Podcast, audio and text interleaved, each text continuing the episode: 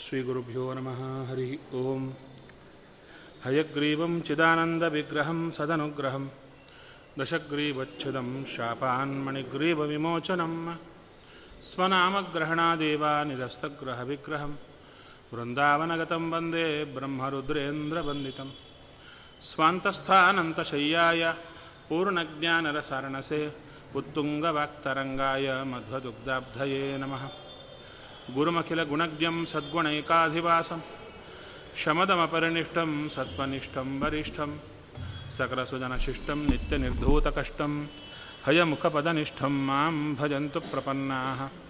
पूज्याय राघवेन्द्राय सत्यधर्मरताय च भजतां कल्पवृक्षाय नमतां कामधेनवे। नीलाकरार्चितानन्तलीलागोपालपालितान् विद्यापयोनिधीन् वन्दे ब्रह्मविद्यागुरुन् मम ब्रह्मचर्यहरिप्रीतिसुविद्यावादशालिनः इष्टदान् कष्टहत्रोन्नः विद्यामान्यान् मुनीन् नमः। वाजराजपदद्वन्द्वपारिजासक्तमानसान् विश्वप्रियगुरून् वंदे मन्दोऽहं देवि शुद्धये। सत्यं सत्यं पुनः सत्यं विष्णुतीर्थप्रसादतः। सर्वे कामा भवन्त्येव शपथो बिम्बसन्निधौ। चिन्तामणिं स्वभक्तानां कल्पवृक्षं च कामदं स्वामिनं त्वां रघुप्रेमतीर्थं वन्देह्यभीष्टदम् अज्ञानतिमिरच्छेदं बुद्धिसम्पत्पदायकं विज्ञानविमलं शान्तं विजयाख्यगुरुं भजे श्रीगुरुभ्यो नमः, हरिः ॐ ॐ जन्माद्यस्य यतोऽन्वजादितरतश्चार्थेष्वभिघ्नस्वराट् तेने ब्रह्महृदायादिकवये मुह्यन्ति यं सूरयः। तेजो वारिमृदां यथा विनिमयो तिसर्गोऽमृषा धाम्ना स्वेन सदा निरस्तकुहकं सत्यं परं धीमहि ಶ್ರೀಗುರುಭ್ಯೋ ನಮಃ ಹರಿ ಓಂ ಶ್ರೀಪಾದಂಗಳವರ ಚರಣಾರವಿಂದಕ್ಕೆ ಸಾಷ್ಟಾಂಗ ನಮಸ್ಕಾರ ಪುನಃ ಪುನಃ ಸಲ್ಲಿಸಿ ಏನು ಕ್ರಮವಾಗಿ ಭಾಗವತ ಬರ್ತಾ ಇದೆ ದಶಮಸ್ಕಂಧ ನಿನ್ನೆವರೆಗೂ ನೋಡಿದವು ಮುಚುಕುಂದ ಮಹಾರಾಜನಿಗೆ ಭಗವಂತ ಪರಮಾನುಗ್ರಹ ಮಾಡಿದ. ರಾಜನಿಗೆ ವರ ಕೇಳಯ್ಯ ಅಂತ ಭಗವಂತ ಹೇಳಿದರೆ ನಕಾಮಯೇ ಅನ್ಯಂ ತವಪಾದ ಸೇವನಾತ್, ಅಕಿಂಚನ ಪ್ರಾರ್ಥತಮಾತ್ ವರಂ ವಿಭೋ ಆರಾಧ್ಯಕಸ್ವಾಂ ಹಿ ಅಪವರ್ಗದಂ ಹರೆ ವೃಣೀತ ಆರ್ಯೋ ವರಮಾತ್ಮಬಂಧನಂ. ಹೇ ಸ್ವಾಮಿ, ಅನ್ಯಂ ನಕಾಮಯೇ ಬೇರೊಂದು ನನಗೆ ಬೇಡ ಹರಿಯ. ಮತ್ತೇನು ಬೇಕು? ತವ ಪಾದ ಸೇವನಾತ್ ಅನ್ಯಂ ನ ಕಾಮಯೇ. ನಿನ್ನ ಪಾದ ಸೇವನ ನನಗೆ ಬೇಕು. ಅದು ಬಿಟ್ಟರೆ ನಾ ಇನ್ನೊಂದು ಬೇಡೋದಿಲ್ಲ. ಅದನ್ನು ಯಾಕೆ ಕೇಳ್ತಾ ಇದೀಯಾ? ನನ್ನ ಪಾದ ಸೇವೆಯನ್ನೇ ಯಾಕೆ ನೀನು ಕೇಳ್ತಾ ಇದೆಯಾ? ಅದರಲ್ಲಿ ಏನಿದೆ? ಅಂದರೆ ಅಕಿಂಚನ ಪ್ರಾರ್ಥತ ಮಾತು ಅಕಿಂಚನರು. ಅಂದರೆ ಈ ಲೋಕದಲ್ಲಿ ಇರುವಂಥ ಪದಾರ್ಥಗಳು ಎಲ್ಲವನ್ನು ನೋಡಿ ಸಾರಾಸಾರ ವಿವೇಕ. ಭಗವಂತನೊಬ್ಬನೇ ನಮಗೆ ಬೇಕು, ಅವನಿಂದಲೇ ನಮಗೆ ಆನಂದ, ಮಿಕ್ಕ ಯಾವ ಜೀವ ಜಡಗಳೂ ಕೂಡ ಆನಂದ ಕೊಡತಕ್ಕವುಗಳಲ್ಲ. ಯಾವುಗಳು ಸ್ವತಂತ್ರ ಅಲ್ಲ. ಈ ರೀತಿಯಾಗಿ ನಿಶ್ಚಯ ಜ್ಞಾನದಿಂದ ಈ ಪ್ರಪಂಚದಲ್ಲಿ ನಮಗೆ ಬೇಕಾಗಿದ್ದು ಯಾವುದೂ ಇಲ್ಲ. ಅಂದರೆ ಭಗವಂತ ಬಿಟ್ಟರೆ ಇನ್ಯಾವುದೂ ಇಲ್ಲ ಅಂತ ತಿಳ್ಕೊಂಡ ಏಕಾಂತ ಭಕ್ತರನ್ನು ಅಕಿಂಚನರು ಅಂದರು. ಆ ಅಕಿಂಚನರು ಪ್ರಾರ್ಥನೆ ಮಾಡತಾರಂತೆ. ಏನು, ಭಗವಂತನ ಪಾದ ಸೇವಾ ಒಂದೇ ಬೇಕು. ಪ್ರಾರ್ಥ್ಯತಮ ಅಂದರು. ಅವರು ಪ್ರಾರ್ಥನೆ ಮಾಡೋದರಲ್ಲಿ ಶ್ರೇಷ್ಠವಾದ್ದು ಯಾವುದು? ದೇವರಿಂದ ಏನೂ ಬೇಡದಂಥವರು ಕೂಡ ದೇವರಿಂದ ಬೇಡಿಯೇ ಬೇಡುವಂಥದ್ದು ಯಾವುದು ಅಂದರೆ ದೇವರ ಪಾದ ಸೇವನ. ಇನ್ನು ಭಗವಂತ ಹೇಳ್ತಾನೆ, ನಿನಗೆ ನನ್ನ ಪಾದ ಸೇವನೆ ಯಾಕೆ? ನಾನಾ ಸುಖ, ತುಂಬ ಭೋಗಗಳೆಲ್ಲ ಇದೆಯಲ್ವಾ? ಅದು ಕೇಳು. ಅದಕ್ಕೆ ಹೇಳುತ್ತಾರೆ ಆರಾಧ್ಯಕಸ್ವಾಂ ಹಿ ಅಪವರ್ಗದಂ ವೃಣೀತ ಆರ್ಯೋ ವರಂ ಆತ್ಮಬಂಧನಂ. ನಿನ್ನಿಂದ ನಿನ್ನ ಪಾದ ಸೇವೆಯನ್ನು ಬಿಟ್ಟು ಬೇರೊಂದು ಬೇಡಿದರೆ ವರ, ಅದು ನನಗೆ ಬಂಧನವೇ ಆಗುತ್ತೆ. ಯಾಕೆ? ಸಂಸಾರದಲ್ಲಿ ಯಾವುದನ್ನು ಮುಟ್ಟಲಿಕ್ಕೆ ಹೋದರೂ ಕೂಡ ಅದು ನಾನಾ ಜನ್ಮಗಳಿಗೆ ಕಾರಣವಾಗಿ ಅದರಿಂದ ಬಂಧನಕ್ಕೆ ಕಾರಣ ಆಗುತ್ತೆ. ಅದರಿಂದ ಯಾವ ವರ ಬೇಡಲಿ? ಅದಕ್ಕೆ ದಾಸರಂದರು. ಮಕ್ಕಳನ್ನು ಕೇಳಲ ಧೃತರಾಷ್ಟ್ರ ಏನಾದ? ಪದವಿಯನ್ನು ಕೇಳಲ ನಹುಷ ಏನಾದ? ಹೀಗೆ ಒಂದೊಂದು ಒಂದೊಂದು ಹೇಳ್ತಾ ಬಂದರು. ಅದಕ್ಕೆ ಸ್ವಾಮಿ, ನಿನ್ನ ಬಿಟ್ಟು ನನಗೆ ಕ್ಷೇಮಕರವಾದ್ದು, ನನಗೆ ಯಾವ ತೊಂದರೆ ಇಲ್ಲದೆ ಸಂತೋಷವನ್ನು ಕೊಡೋದು ನಿನ್ನ ಪಾದ ಸೇವನ. ಅದು ಮಾತ್ರ ಕೊಡು ಹರಿಯೇ. ಇನ್ನು ಮುಂದೆ ಹೇಳ್ತಾ ಇದ್ದಾರೆ. ತಸ್ಮಾತ್ ವಿಸೃಜ್ಯಾಶಶ ಈಶ ಸರ್ವಶೋ ರಜಸ್ತಮಸ್ಸತ್ವ ಗುಣಾನುಬಂಧನಾ ನಿರಂಜನಂ ನಿರ್ಗುಣಮದ್ವಯಂ ಪರಂ ತ್ವಾಂ ಜ್ಞಪ್ತಿ ಮಾತ್ರಂ ಪುರುಷಂ ಯಜಾಮ್ಯಹಂ ತ್ವಾಂ ಪುರುಷಂ ರಜಾಮ್ಯಹಂ ನೀನು ಪುರುಷ. ಪುರಿ ಶೇತೆ ಇತಿ ಪುರುಷ. ಈ ಎಲ್ಲರ ಜೀವರಾಶಿಗಳ ಹೃದಯದಲ್ಲಿ ಮಲಗಿರ್ತಾನಾದ್ದರಿಂದ ದೇವರಿಗೆ ಪುರುಷ ಅಂದರು. ಅಥವಾ ಇನ್ನೊಂದು ಹೇಳ್ತಾರೆ ಅವ್ಯಾಹತ ಷಡ್ಗುಣ ಐಶ್ವರ್ಯ ಸಂಪನ್ನತ್ವಾತ ಪುರುಷ. ಅಂದರೆ ಎಡಬಿಡದ, ಕುಂದಿಲ್ಲದ, ಆರು ಐಶ್ವರ್ಯ, ಆರು ರೀತಿಯಾದ ಐಶ್ವರ್ಯದಿಂದ ಭರಿತನಾದ್ದರಿಂದ ಭಗವಂತನಿಗೆ ಪುರುಷ ಅಂತ ಕರೆದರು ಅಂತ ಹೇ ಪುರುಷ, ನಿನ್ನನ್ನು ವಿಶೇಷವಾಗಿ ಶರಣಾಗತನಾಗ್ತಾ ಇದ್ದೇನೆ, ವ್ರಜಾಮ್ಯಹಂ ನಿನ್ನನ್ನು ಹೊಂದುತ್ತೇನೆ. ಎಂಥವ ಇವ ಹೇಳ್ತಾ ಇದ್ದಾರೆ ಜ್ಞಪ್ತಿ ಮಾತ್ರಂ ಪುರುಷಂ ರಜಾಮ್ಯಹಂ ಜ್ಞಪ್ತಿ ಮಾತ್ರ ಅಂದರು. ಜ್ಞಪ್ತಿ ಮಾತ್ರ ಅಂದರೆ ಭಗವಂತ ಕೇವಲ ಜ್ಞಾನಾನಂದ ಸ್ವರೂಪ. ಜ್ಞಾನ ಸ್ವರೂಪ ಅವ. ಅದರಿಂದ ಪೂರ್ಣ ಜ್ಞಾನಾನಂದಾತ್ಮಕನಾದ ನಿನ್ನನ್ನು ನಾನು ಶರಣಾಗತನಾಗ್ತೇನೆ ಹರಿಯೇ. ಇನ್ನು ಭಗವಂತನ ಗುಣಚಿಂತನೆಯನ್ನು ಕೊಡ್ತಾ ಬರ್ತಾರೆ. ಇಲ್ಲಿ ನಾವು ಸಾಧನ ಅಂದರೆ ಏನು ಅಂತ ಮತ್ತು ಪ್ರಶ್ನೆ. ಸಾಧನ ಅಂದರೆ ಏನು ಅಂದಾಗ, ದೇವರ ನಾವು ಸ್ನಾನ, ಸಂಧ್ಯಾ, ಪೂಜಾ, ವೈಶ್ವದೇವ, ಪರಿಹರಣ, ನಾನಾ ಜಪ, ತಪ, ಅನುಷ್ಠಾನ, ಇವೆಲ್ಲವೂ ಕೂಡ ಸಾಧನ ಅಂತ ನಾವು ಕರಿತೇವೆ. ಆದರೆ ಇದೆಲ್ಲ ಸಾಧನದ ಪ್ರಧಾನ ಗುರಿಯಲ್ಲಿ ಅಂದರೆ ದೇವರ ನೆನಪಿನಲ್ಲಿ. ಭಗವಂತನ ಪ್ರೀತಿಕರವಾದ, ಭಗವಂತನ ಭಕ್ತಿಯಿಂದ ಕೂಡಿದ ದೇವರ ನೆನಪು ಬಂತ ಈ ಕರ್ಮಗಳೆಲ್ಲ ಸಾರ್ಥಕ.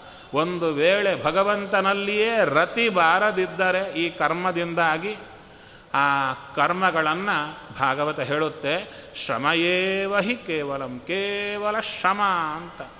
ಹಾಗಾದರೆ ನಮ್ಮ ಸಕಲ ವೇದೋಕ್ತ ಕರ್ಮಾನುಷ್ಠಾನ, ಸಕಲ ಸಾಧನ ಅದರ ಗುರಿಯಲ್ಲಿ ದೇವರ ನೆನಪಿನಲ್ಲಿ. ಮತ್ತೂ ಅಲ್ಲಿ ಫೈನ್ ಫಿಲ್ಟ್ರೇಷನ್ ಮಾಡ್ತಾರೆ ಏನು? ದೇವರ ನೆನಪು ಅಂದರೆ ಏನು? ಯಾವ ರೀತಿಯಾದ ನೆನಪು? ಅಂದರೆ ಹೇಳ್ತಾರೆ ದೇವರ ರೂಪ, ಗುಣ, ಕ್ರಿಯೆಗಳ ನೆನಪು. ಭಗವಂತನ ರೂಪ, ಗುಣ, ಕ್ರಿಯೆಗಳ ನೆನಪು. ಗುಣರೂಪ ಕ್ರಿಯೆಗಳ ನೆನಪಿನಲ್ಲಿ ಅತ್ಯಂತ ಪ್ರಾಧಾನ್ಯ ವಹಿಸೋದು ಯಾವುದು ಅಂದರೆ ಗುಣಚಿಂತನ.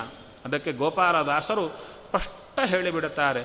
ನಿನ್ನ ಗುಣಚಿಂತನೆಯಲ್ಲಿಡು ಗೋಪಾಲ ವಿಠಲ, ಇಷ್ಟೇ ಸಾಕು. ಅಲ್ಲೂ ಸಂಶಯ ಬರುತ್ತೆ ನಮಗೆ.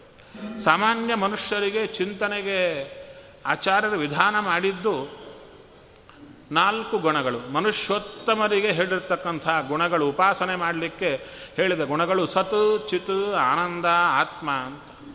ಇನ್ನು ನಮ್ಮಂಥವರಿಗೆಲ್ಲ ಹೇಳಿದ್ದು ಆ ನಾಲ್ಕು ಗುಣಗಳ ಉಪಾಸನೆ ಎಟಕಲ್ಲ ಆದ್ದರಿಂದ ಒಂದಾದರೂ ಆಗಬೇಕು ಅಂತ ಆತ್ಮಗುಣೋಪಾಸನವನ್ನು ವಿಧಾನ ಮಾಡುತ್ತಾರೆ. ಆತ್ಮ ಅಂದರೆ ಮಮ ಸ್ವಾಮಿ ಹರಿರ್ನಿತ್ಯಂ ಸರ್ವಸ್ಯ ಪತಿರೇವಚ ಅಂತ ಒಂದು ಗುಣದ ಉಪಾಸನೆಯನ್ನು ವಿಧಾನ ಮಾಡುತ್ತಾರೆ.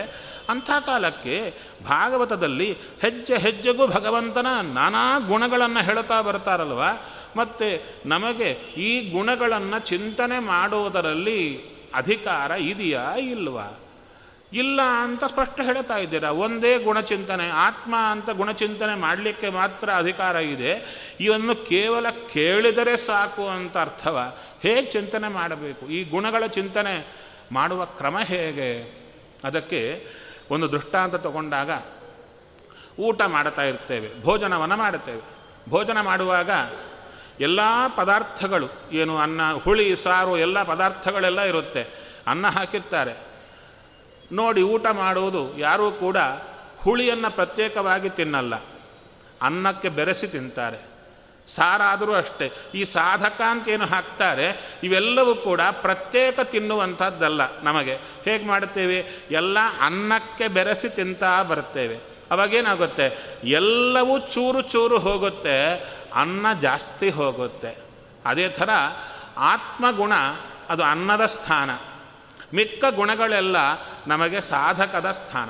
ಹೇಗೆ ಅಂದರೆ, ನನ್ನ ಸ್ವಾಮಿ, ನನ್ನ ಆತ್ಮ, ನನ್ನ ಭಗವಂತ ಏನಿದ್ದಾನೆ, ಇವ ಇಂಥ ಗುಣವಂತ, ನನ್ನ ಸ್ವಾಮಿ ಇಂಥ ಗುಣವಂತ ಅಂತ ಚಿಂತನೆ ಮಾಡಿದರೆ, ಈ ಎಲ್ಲ ಹೇಳಿದ ಗುಣಗಳು ಆತ್ಮಗುಣದಲ್ಲಿ ಬೆರೆತು ಒಂದೇ ಗುಣ ಉಪಾಸನೆ ನಮಗೆ ಟಕೋದು ಸತ್ಯ. ಆದರೆ ಅದರಲ್ಲಿ ಬೆರಕೆ ನಾನಾ ಗುಣಗಳದ್ದು ಮಾರುತ್ತಾ ಬರ್ತೇವೆ ಬೆರಕೆ ಮಾಡಬೇಕು ಅಂತ ಮೇಲಿನ ಅಭ್ಯಾಸ.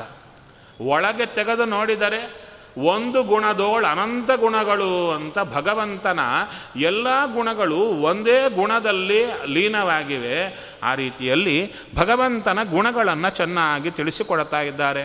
ನಿರಂಜನಂ, ನಿರ್ಗುಣಂ, ಅದ್ವಯಂ, ಪರಂ, ತ್ವಾಂ, ವ್ರಜಾಮ್ಯ. ನಿನ್ನನ್ನು ನಾನು ಶರಣಾಗತನಾಗ್ತೇನೆ. ಹೇಗೆ ಅಂದರೆ ವಿಸೃಜ್ಯ ಸರ್ವಶಃ. ರಜಸ್ತಮಸ್ಸತ್ವ ಗುಣಾನುಬಂಧನಾ ಈ ವರಗಳು ಅಥವಾ ಈ ಸಂಸಾರದಲ್ಲಿರತಕ್ಕಂಥ ಎಲ್ಲವೂ ನಾವು ಬೇಡುವಂಥದ್ದೆಲ್ಲ ಏನಾಗಿದೆ? ಅದನ್ನು ಹೇಳ್ತಾ ಇದ್ದಾರೆ. ರ ರಜಸ್ತಮಸ್ಸತ್ವ ಗುಣಾನುಬಂಧನಾ ರಜೋಗುಣ ತಮೋಗುಣ ಸತ್ವಗುಣ. ಈ ಮೂರು ಗುಣಗಳಿಂದ ಏರ್ಪಟ್ಟದ್ದೇ ಸಮಸ್ತ ಈ ವರಗಳು ಏನೇನಿವೆ? ಪ್ರ, ಪ್ರಪಂಚದಲ್ಲಿ ನಾವು ಬೇಡುವ ಪದಾರ್ಥಗಳೆಲ್ಲ ಈ ಮೂರು ಗುಣಗಳಿಂದ ಏರ್ಪಟ್ಟದ್ದೇ. ಇಂಥದ್ದನ್ನು ಸರ್ವಶಃ ವಿಸೃಜ್ಯ.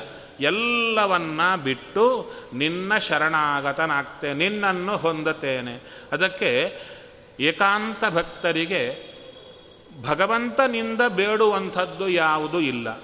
ಭಗವಂತನೇ ಸಾಕು, ಅವನೇ ಬೇಕು. ಅವನಿಂದ ಯಾವುದೂ ಬೇಡ.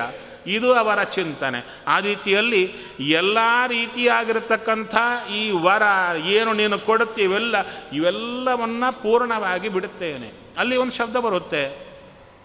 ರಜೋಗುಣ, ತಮೋಗುಣ, ಸತ್ವಗುಣ, ಇದರ ಗುಣ ಅನುಬಂಧನಾ ಆಶಿಷಃ.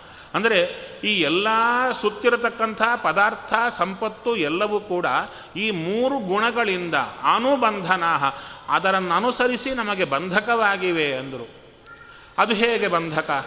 ಅಂದಾಗ ತಮೋಗುಣದಿಂದ ಆಗತಕ್ಕಂಥ ಪ್ರತಿಯೊಂದು ಕಾರ್ಯ ಆ ತಮೋಗುಣಕ್ಕೆ ಸಂಬಂಧಪಟ್ಟಂಥ ಏನು ಪದಾರ್ಥ ಅದು ನಮ್ಮ ಬಂಧಕ್ಕೆ ಒಳಮಾಡುತ್ತೆ. ಅಂದರೆ ಏನು ಆ ಕಾರ್ಯ ಮಾಡುತ್ತೇವೆ, ಆ ಪದಾರ್ಥ ಸ್ವೀಕಾರ ಮಾಡುತ್ತೇವೆ, ಅದರಿಂದ ಪಾಪ ಹುಟ್ಟುತ್ತೆ, ಪಾಪದ ಮೂಲಕ ನಾನಾ ಜನ್ಮ ಬರುತ್ತೆ.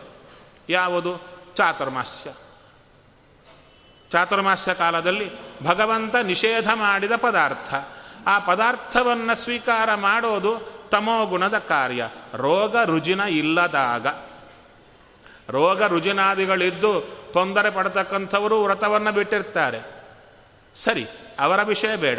ಸಾಮಾನ್ಯವಾಗಿ ಚೆನ್ನಾಗಿ ಆರೋಗ್ಯ ಇದ್ದುಕೊಂಡು ವ್ರತಕಾಲಕ್ಕೆ ವ್ರತದಲ್ಲಿ ನಿಷಿದ್ಧವಾದ ಪದಾರ್ಥ ಸ್ವೀಕಾರ ಮಾಡಿದರೆ ಅದು ತಮೋ ಗುಣವನ್ನು ಹೆಚ್ಚು ಮಾಡುತ್ತೆ. ಯದ್ಯಪಿ ವ್ರತವಲ್ಲದ ಕಾಲಕ್ಕೆ ಅದೇ ಶಾಖಾದಿಗಳೇ ಸತ್ವಗುಣಕ್ಕೆ ಕಾರಣವಾದರೆ ಭಗವಂತ ನಿಷೇಧ ಮಾಡಿದ ಕಾಲದಲ್ಲಿ ನಿಷಿದ್ಧವಾದ ಪದಾರ್ಥವನ್ನು ಸ್ವೀಕಾರ ಮಾಡಿದರೆ ತಮೋಗುಣಕ್ಕೆ ಪ್ರಚೋದನೆ ಮಾಡುತ್ತೆ. ಪಾಪಕ್ಕೆ ಕಾರಣ ಆಗುತ್ತೆ. ಚಾತುರ್ಮಾಸ್ಯ ಕಾಲದಲ್ಲಿ ಏನೇನು ಪದಾರ್ಥ ನಾವು ತಿನ್ನಬಾರದು ಅಂತ ಭಗವಂತ ವಿಧಾನ ಮಾಡಿದ್ದಾನೆ, ಅದನ್ನು ನಾವು ತಗೊಂಡರೆ ದೇವರಿಗೆ ನೈವೇದ್ಯ ಮಾಡಿದರೂ ಸರಿ ವರಾಹದೇವರು ಹೇಳುತ್ತಾರೆ, ನನ್ನ ಶರೀರದಲ್ಲಿ ಶಲ್ಯವನ್ನಿಟ್ಟಂತೆ.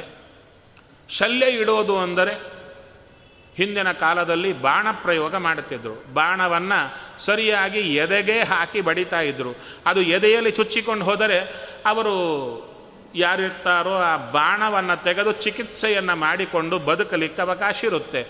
ಆದರೆ ಬಾಣ ಪ್ರಯೋಗ ಮಾಡೋರು ಏನು ಮಾಡುತ್ತಾರೆ ಅಂದರೆ, ಎಲುಬಿನ ಚೂರು ಚಿಕ್ಕ ಚೂರನ್ನು ಚೆನ್ನಾಗಿ ಅದನ್ನು ಚೂಪಾಗಿ ಮಾಡಿ ಬಾಣದ ತುದಿಯಲ್ಲಿಟ್ಟು ಅದನ್ನು ಹಾಕಿ ಬಾ ಎದೆಗೆ ಹೊಡಿತಾರೆ. ಹೊಡೆದಾಗ ಆ ಬಾಣದಿಂದಾಗಿ ಎಲುಬಿನ ಚೂರು ಹೃದಯದಲ್ಲಿ ಹೋಗಿ ಸೇರಿಕೊಳ್ಳುತ್ತೆ. ಬಾಣವನ್ನು ಕಿತ್ತು ತೆಗೆದರೆ ಎಲುಬಿನ ಚೂರು ಹೊರಗೆ ಬರಲ್ಲ, ಎದೆಯಲ್ಲಿ ಉಳಿದು ಬಿಡುತ್ತೆ. ಹೇಗೆ ಈ ಬುಲ್ಲೆಟ್ ಒಳಗೆ ಸೇರಿಕೊಂಡ್ರೆ ಅವನು ಬದುಕಿದರೂ ಸತ್ತಂತೆ ಇರ್ತಾನೋ? ಒಂದ ಸಾಯಬೇಕು. ಅಥವಾ ಬದುಕಿದರೂ ಸತ್ತಂತೆ ಇರ್ತಾನೆ? ಇದು ಹೃದಯ ಶಲ್ಯ ಅಂದರು. ವರಾಹದೇವರು ಹೇಳ್ತಾರೆ, ಈ ಚಾತುರ್ಮಾಸ್ಯ ಕಾಲದಲ್ಲಿ ನಾನು ಯಾವ ಪದಾರ್ಥ ನಿಷಿದ್ಧ ಅಂತ ಹೇಳಿದ್ದೇನೋ ಅದನ್ನು ಸ್ವೀಕಾರ ಮಾಡಿದರೆ ನನಗೆ ವರಾಹ ದೇವರು ಹೇಳ್ತಾರೆ, ನನ್ನ ಶರೀರದಲ್ಲಿ, ಹೃದಯದಲ್ಲಿ ಶಲ್ಯವಿಟ್ಟರೆ, ಬಾಣದಿಂದ ಶಲ್ಯವನ್ನು ಹೊಡೆದರೆ ಎಷ್ಟು ನೋವಾಗಬೇಕು, ಎಷ್ಟು ಪಾಪ ಬರಬೇಕೋ, ಅಷ್ಟು ಪಾಪ ಬರುತ್ತೆ ಎಂಬುದನ್ನು ಹೇಳುತ್ತಾರೆ ಇವೆಲ್ಲ ಎಲ್ಲಿ ಬಂತು? ಈ ತಮೋಗುಣದಿಂದಾಗಿ ನಿಷಿದ್ಧವಾದ ಪದಾರ್ಥ ಅದರ ಸ್ವೀಕಾರ ಮಾಡಬೇಕೆಂಬ ಮನಸ್ಸು ಅದು ತಮೋಗುಣದಿಂದ ಬಂತು. ಇದರಿಂದ ಏನಾಗುತ್ತೆ? ಪಾಪ. ಅದರಿಂದ ನಾನಾ ಜನ್ಮಗಳು ಈ ರೀತಿ ಬಂಧನಕ್ಕೆ ಒಳ ಮಾಡುತ್ತೆ. ಹಾಗೆ ರಜೋಗುಣದ ಕಾರ್ಯ.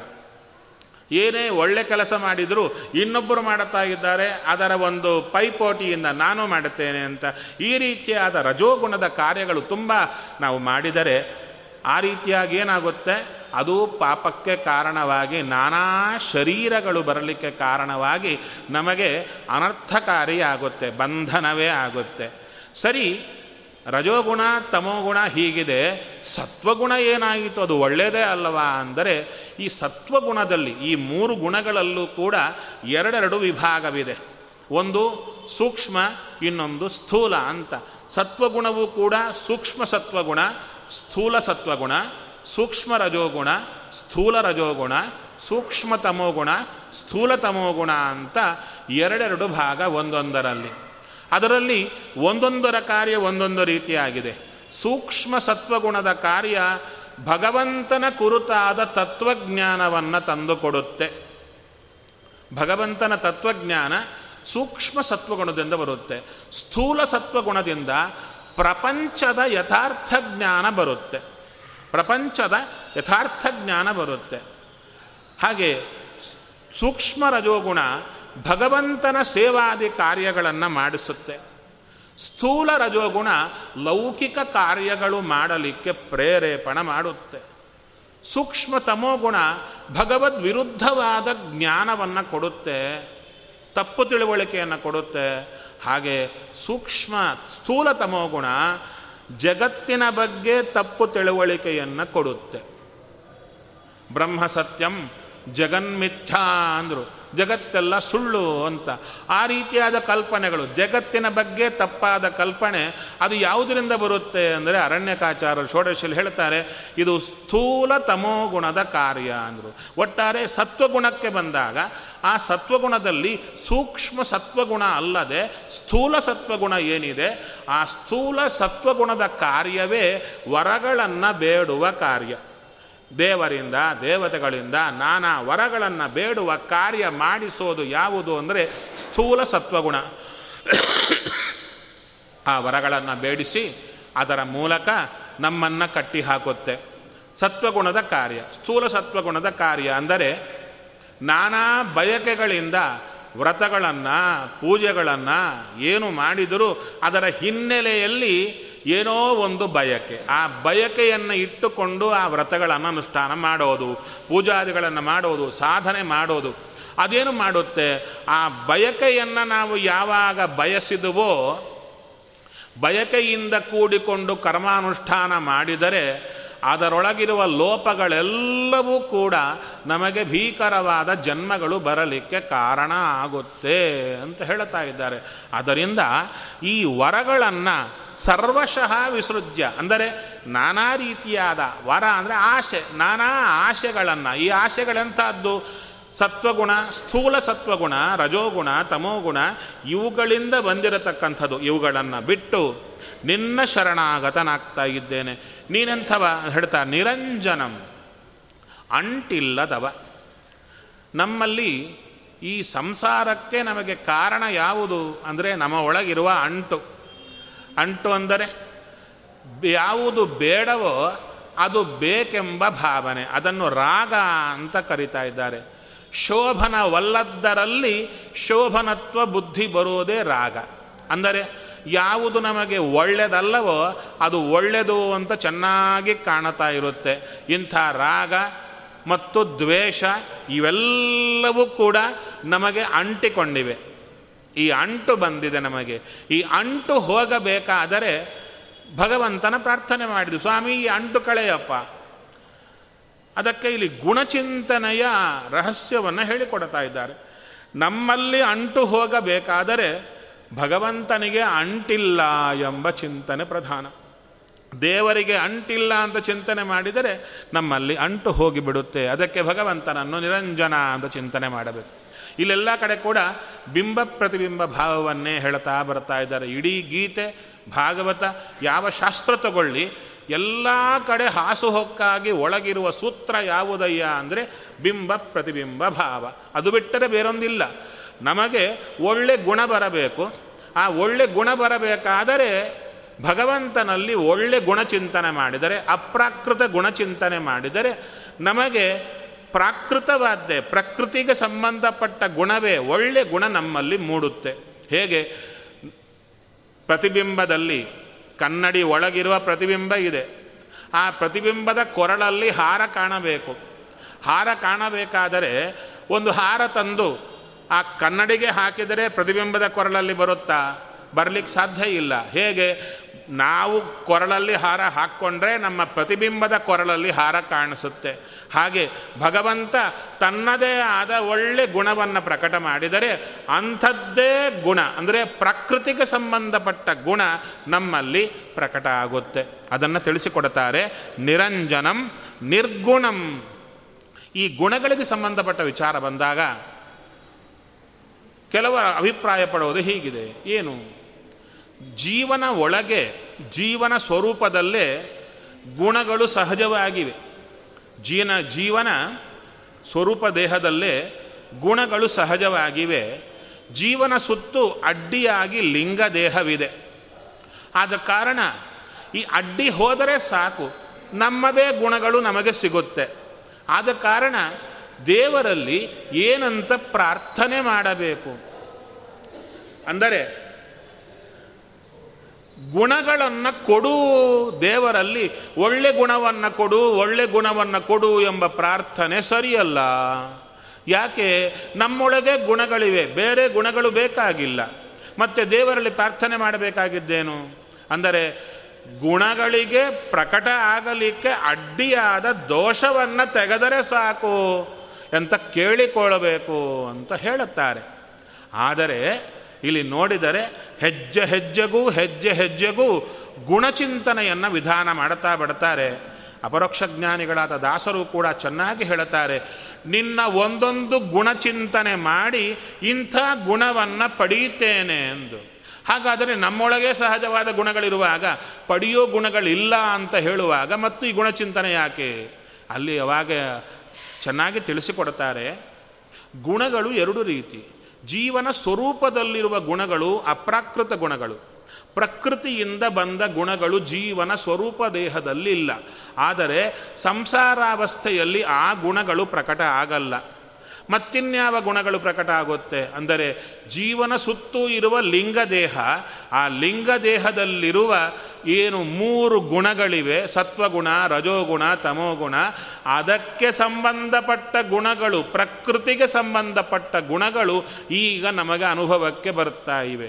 ಹಾಗಾದರೆ ನಮ್ಮ ಸ್ವರೂಪ ದೇಹದೊಳಗಿರತಕ್ಕ ಗುಣಗಳು ನಮಗೆ ಅನುಭವಕ್ಕೆ ಬರಬೇಕಾದರೆ ನಮಗೆ ಅಡ್ಡಿಯಾದ ಲಿಂಗ ದೇಹ ಹೋಗಬೇಕು. ಲಿಂಗದೇಹ ಅಡ್ಡಿಯಾದದ್ದು ಹೋಗಬೇಕಾದರೆ ಸಾಧನೆ ಆಗಬೇಕು. ಸಾಧನೆ ಆಗಬೇಕಾದರೆ ಒಳ್ಳೆ ಮಟ್ಟದ ಸಾಧನೆ ಆಗಬೇಕಾದರೆ ಒಳ್ಳೆ ಪ್ರಕೃತಿಗೆ ಸಂಬಂಧಪಟ್ಟ ಗುಣಗಳು ಹೊರಗಿನದ್ದು ಬೇಕು. ಈಗ ಎಲ್ಲ ಹೊರಗಿನದ್ದೇ ಆಗ್ತಾ ಇದೆ. ಅದಕ್ಕೆ ಮೂರು ಗುಣಗಳಿಗೆ ಸಂಬಂಧಪಟ್ಟ, ಪ್ರಕೃತಿಗೆ ಸಂಬಂಧಪಟ್ಟ ಗುಣಗಳು ನಮ್ಮಲ್ಲಿ ಬೇಕು. ಅದನ್ನೇ ಭಾಗವತ ಧರ್ಮಗಳು ಅಂತ ಹೇಳುತ್ತಾರೆ. ಮೂವತ್ತು ಗುಣಗಳು ಸಂಪಾದನೆ ಮಾಡಬೇಕು. ಅದಕ್ಕೆ ಆ ಮೂವತ್ತು ಗುಣಗಳು ನಮ್ಮಲ್ಲಿ ಬಂದರೆ, ಪ್ರಕೃತಿಗೆ ಸಂಬಂಧಪಟ್ಟ ಗುಣಗಳೇ ಬಂದರೆ, ಆ ಮೂವತ್ತು ಗುಣಗಳಿಂದಾಗಿ ಒಳ್ಳೆ ಸಾಧನೆ ಆಗಿ, ಅಡ್ಡಿ ಹೋಗಿ ಸ್ವರೂಪದೊಳಗಿರುವ ಗುಣಗಳು ಹೊರಬರುತ್ತೆ. ಆದ್ದರಿಂದ ಸ್ವರೂಪದಲ್ಲಿ ಗುಣಗಳಿವೆ, ಆದ್ದರಿಂದ ಹೊರಗಿನ ಗುಣಗಳು ಸ್ವಾಮಿ ಕೊಡು ಅಂತ ಕೇಳುವ ಪ್ರಸಂಗವೇ ಇಲ್ಲ ಎಂಬುದು ಸರಿಯಲ್ಲ. ಆದ್ದರಿಂದ ಭಗವಂತನ ಗುಣಗಳ ಚಿಂತನೆ ಅತ್ಯಂತ ಪ್ರಧಾನ. ಇನ್ನು ಭಗವಂತನನ್ನು ಇಡೀ ಸಂಸಾರ ನಾಶಕವಾದಂಥ ಚಿಂತನೆ ಯಾವುದು ಅಂದರೆ ಅಂಟಿಲ್ಲದವ ನಿರಂಜನ ಅಂತ. ಭಗವಂತನನ್ನು ಸಾಮಾನ್ಯವಾಗಿ ಅವನ ಕೈಗಳನ್ನು, ಅವನ ಪಾದವನ್ನು, ಕಣ್ಣನ್ನು ಎಲ್ಲವನ್ನ ಕಮಲಕ್ಕೆ ಹೋಲಿಸ್ತಾರೆ. ಹಸ್ತಗಳು ಕಮಲ, ಪಾದ ಕಮಲದಂತಿವೆ. ಕಣ್ಣುಗಳು ಕಮಲಾಕ್ಷ ಅಂತ ವರ್ಣನೆ ಮಾಡುತ್ತಾರೆ. ಯಾಕೆ ಕಮಲಕ್ಕೆ ಹೋಲಿಸಿದರು ಅಂತ ಹೇಳಿದರೆ, ಕಮಲ ಕೋಮಲ ಸುಂದರ, ಹೌದು, ಅದರಂತೆ ದೇವರ ಎಲ್ಲ ಅವಯವಗಳು ಸುಂದರ, ಕೋಮಲ ಎಂಬ ಅರ್ಥ ಬಂತು. ಆದರೆ ಯಾವ ಹೂವಿಗೂ ಇಲ್ಲದೇ ಇರುವಂಥ ಒಂದು ಲಕ್ಷಣ ಕಮಲಕ್ಕಿದೆ. ನೀರಲ್ಲೇ ಇರುತ್ತೆ, ನೀರಿನ ಅಂಟಿಲ್ಲದೆ ಇರುತ್ತೆ. ಹಾಗೆ ಭಗವಂತನ ಸರ್ವಾವಯ, ಅವನೇ ಅಂಟಿಲ್ಲದವ. ಅದಕ್ಕೆ ನಮ್ಮ ಸಂಸಾರ ಹೋಗಬೇಕಾದರೆ ಅಪರೂಪದ ಗುಣಚಿಂತನೆ ಭಗವಂತನದ್ದು ಅಂಟಿಲ್ಲದವ ಅಂತ ಚಿಂತನೆ ಮಾಡಿದರೆ ನಮಗೂ ಈ ಗುಣಗಳ ಅಂಟು ಹೋಗಿಬಿಡುತ್ತೆ. ನಂತರ ಭಗವಂತನ ಚಿಂತನೆ ಇನ್ನೊಂದು ಕೊಡುತ್ತಾರೆ ನಿರ್ಗುಣಂ. ಭಗವಂತ ನಿರ್ಗುಣ ಅಂದರು. ಅಂದರೆ ಗುಣಗಳೇ ಇಲ್ಲದವ ಅಂತ ಅರ್ಥ ಅಲ್ಲ. ಯಾವ ಗುಣಗಳೂ ಇಲ್ಲದವ ಅಂತ ಅರ್ಥ ಅಲ್ಲ. ಅದಕ್ಕೆ ನಿರ್ಗುಣ ಎಂಬ ಶಬ್ದಕ್ಕೆ ಇನ್ನೊಬ್ಬರು ಹೇಳಿದರು. ಅವನಲ್ಲಿ ಯಾವ ಗುಣವಿಲ್ಲ, ಯಾವ ಧರ್ಮವೂ ಇಲ್ಲ, ನಿರ್ಧರ್ಮಕ ಅಂತ ಆ ರೀತಿ ಇದೇ ಶ್ಲೋಕವನ್ನು ಅವರೂ ಓದ್ತಾರೆ ನಾವು ಓದ್ತೇವೆ ಅವರ ಬುದ್ಧಿಗೆ ತಕ್ಕಂತೆ ಶ್ಲೋಕ ಅವರಿಗೆ ತೆರೆಕೊಳ್ಳುತ್ತೆ, ನಮ್ಮ ಆಚಾರ್ಯರ ಅನುಗ್ರಹದಿಂದ ನಮಗೆ ತಕ್ಕಂತೆ ನಮಗೆ ತೆರೆದುಕೊಳ್ಳುತ್ತೆ. ಇಲ್ಲಿ ನಿರ್ಗುಣ ಅಂದರೆ ಯಾವ ಗುಣ ಇಲ್ಲದವ ಅಂತಲ್ಲ.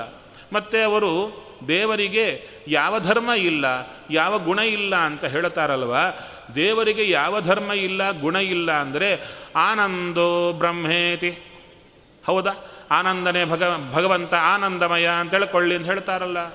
ಆನಂದ ಪೂರ್ಣ ಅಂತ ವೇದವೇ ಹೇಳುತ್ತಲ್ಲ ಅಂದರೆ ಅದಕ್ಕೆ ಅವರು ಹೇಳ್ತಾರೆ, ಆನಂದ ಅಂದರೆ ಆನಂದ ಎಂಬ ಗುಣ ಅಲ್ಲ, ಇನ್ನೇನು?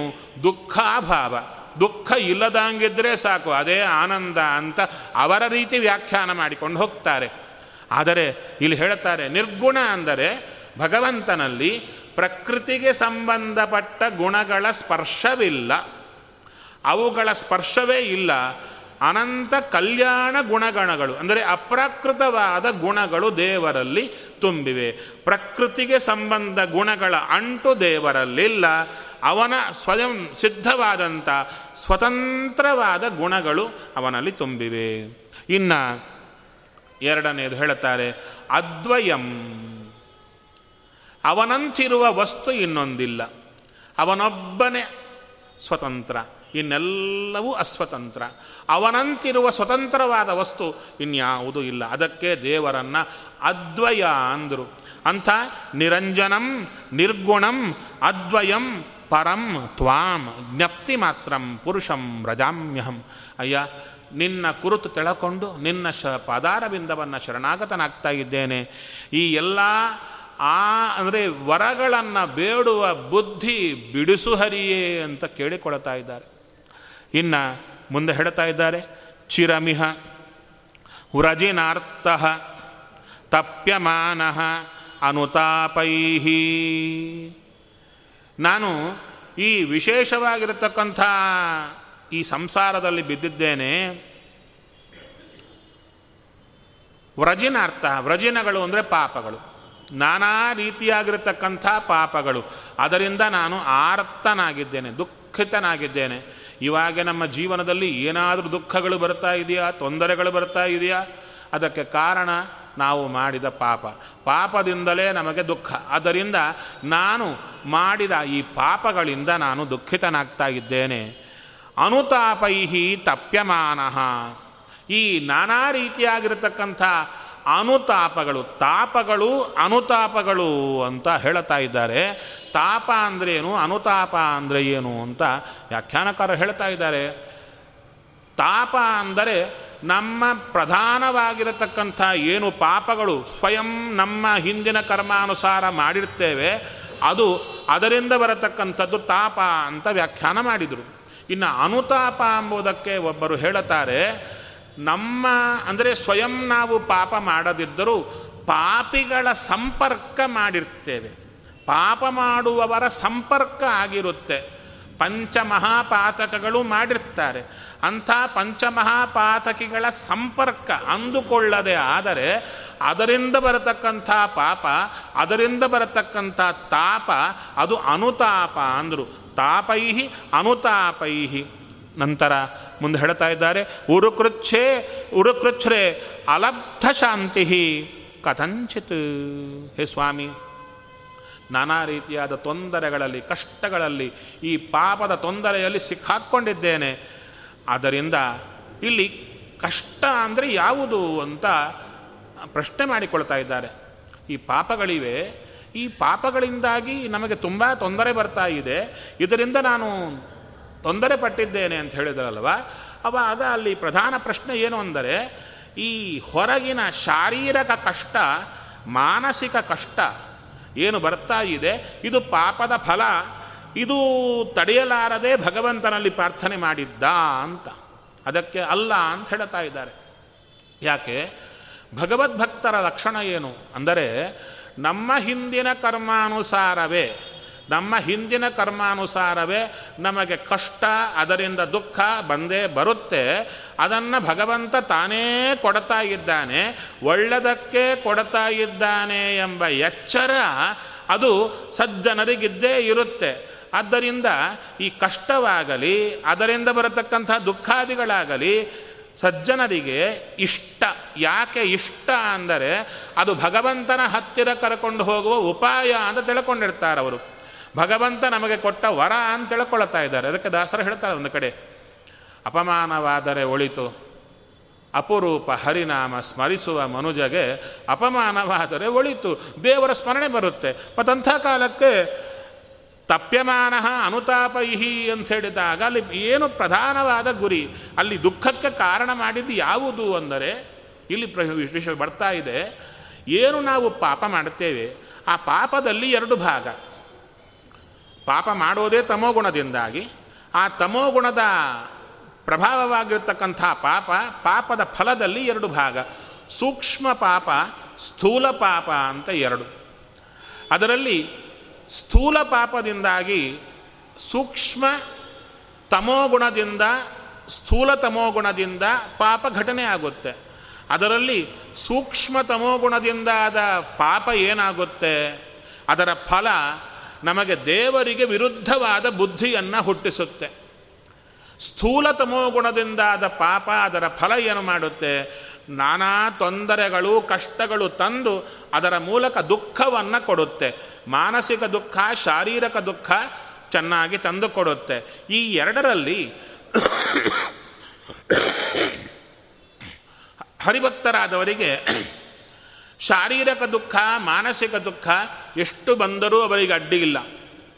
ಇನ್ಯಾವುದು ತೊಂದರೆ ಅಂದರೆ ಈ ಸೂಕ್ಷ್ಮ ಪಾಪದ ಫಲವಾದ ದೇವರಿಗೆ ವಿರುದ್ಧವಾದ ಬುದ್ಧಿ ದೇವರ ವಿಸ್ಮರಣೆ. ಒಟ್ಟಾರೆ ಪಾಪದ ಫಲ ನಾವು ಅನುಭವಿಸುವಾಗ ಅದು ಹೇಗೆ ಬರುತ್ತೆ ಅಂದರೆ ಹೊರಗಿನ ದುಃಖ, ಕಷ್ಟ, ಅದರಿಂದ ಶಾರೀರಿಕ, ಮಾನಸಿಕ ದುಃಖ, ಜೊತೆಗೆ ದೇವರ ಮೇಲೆ ವಿರುದ್ಧವಾದ ಬುದ್ಧಿ, ದೇವರ ವಿಸ್ಮರಣೆ ತಂದುಕೊಡುತ್ತೆ ಪಾಪ.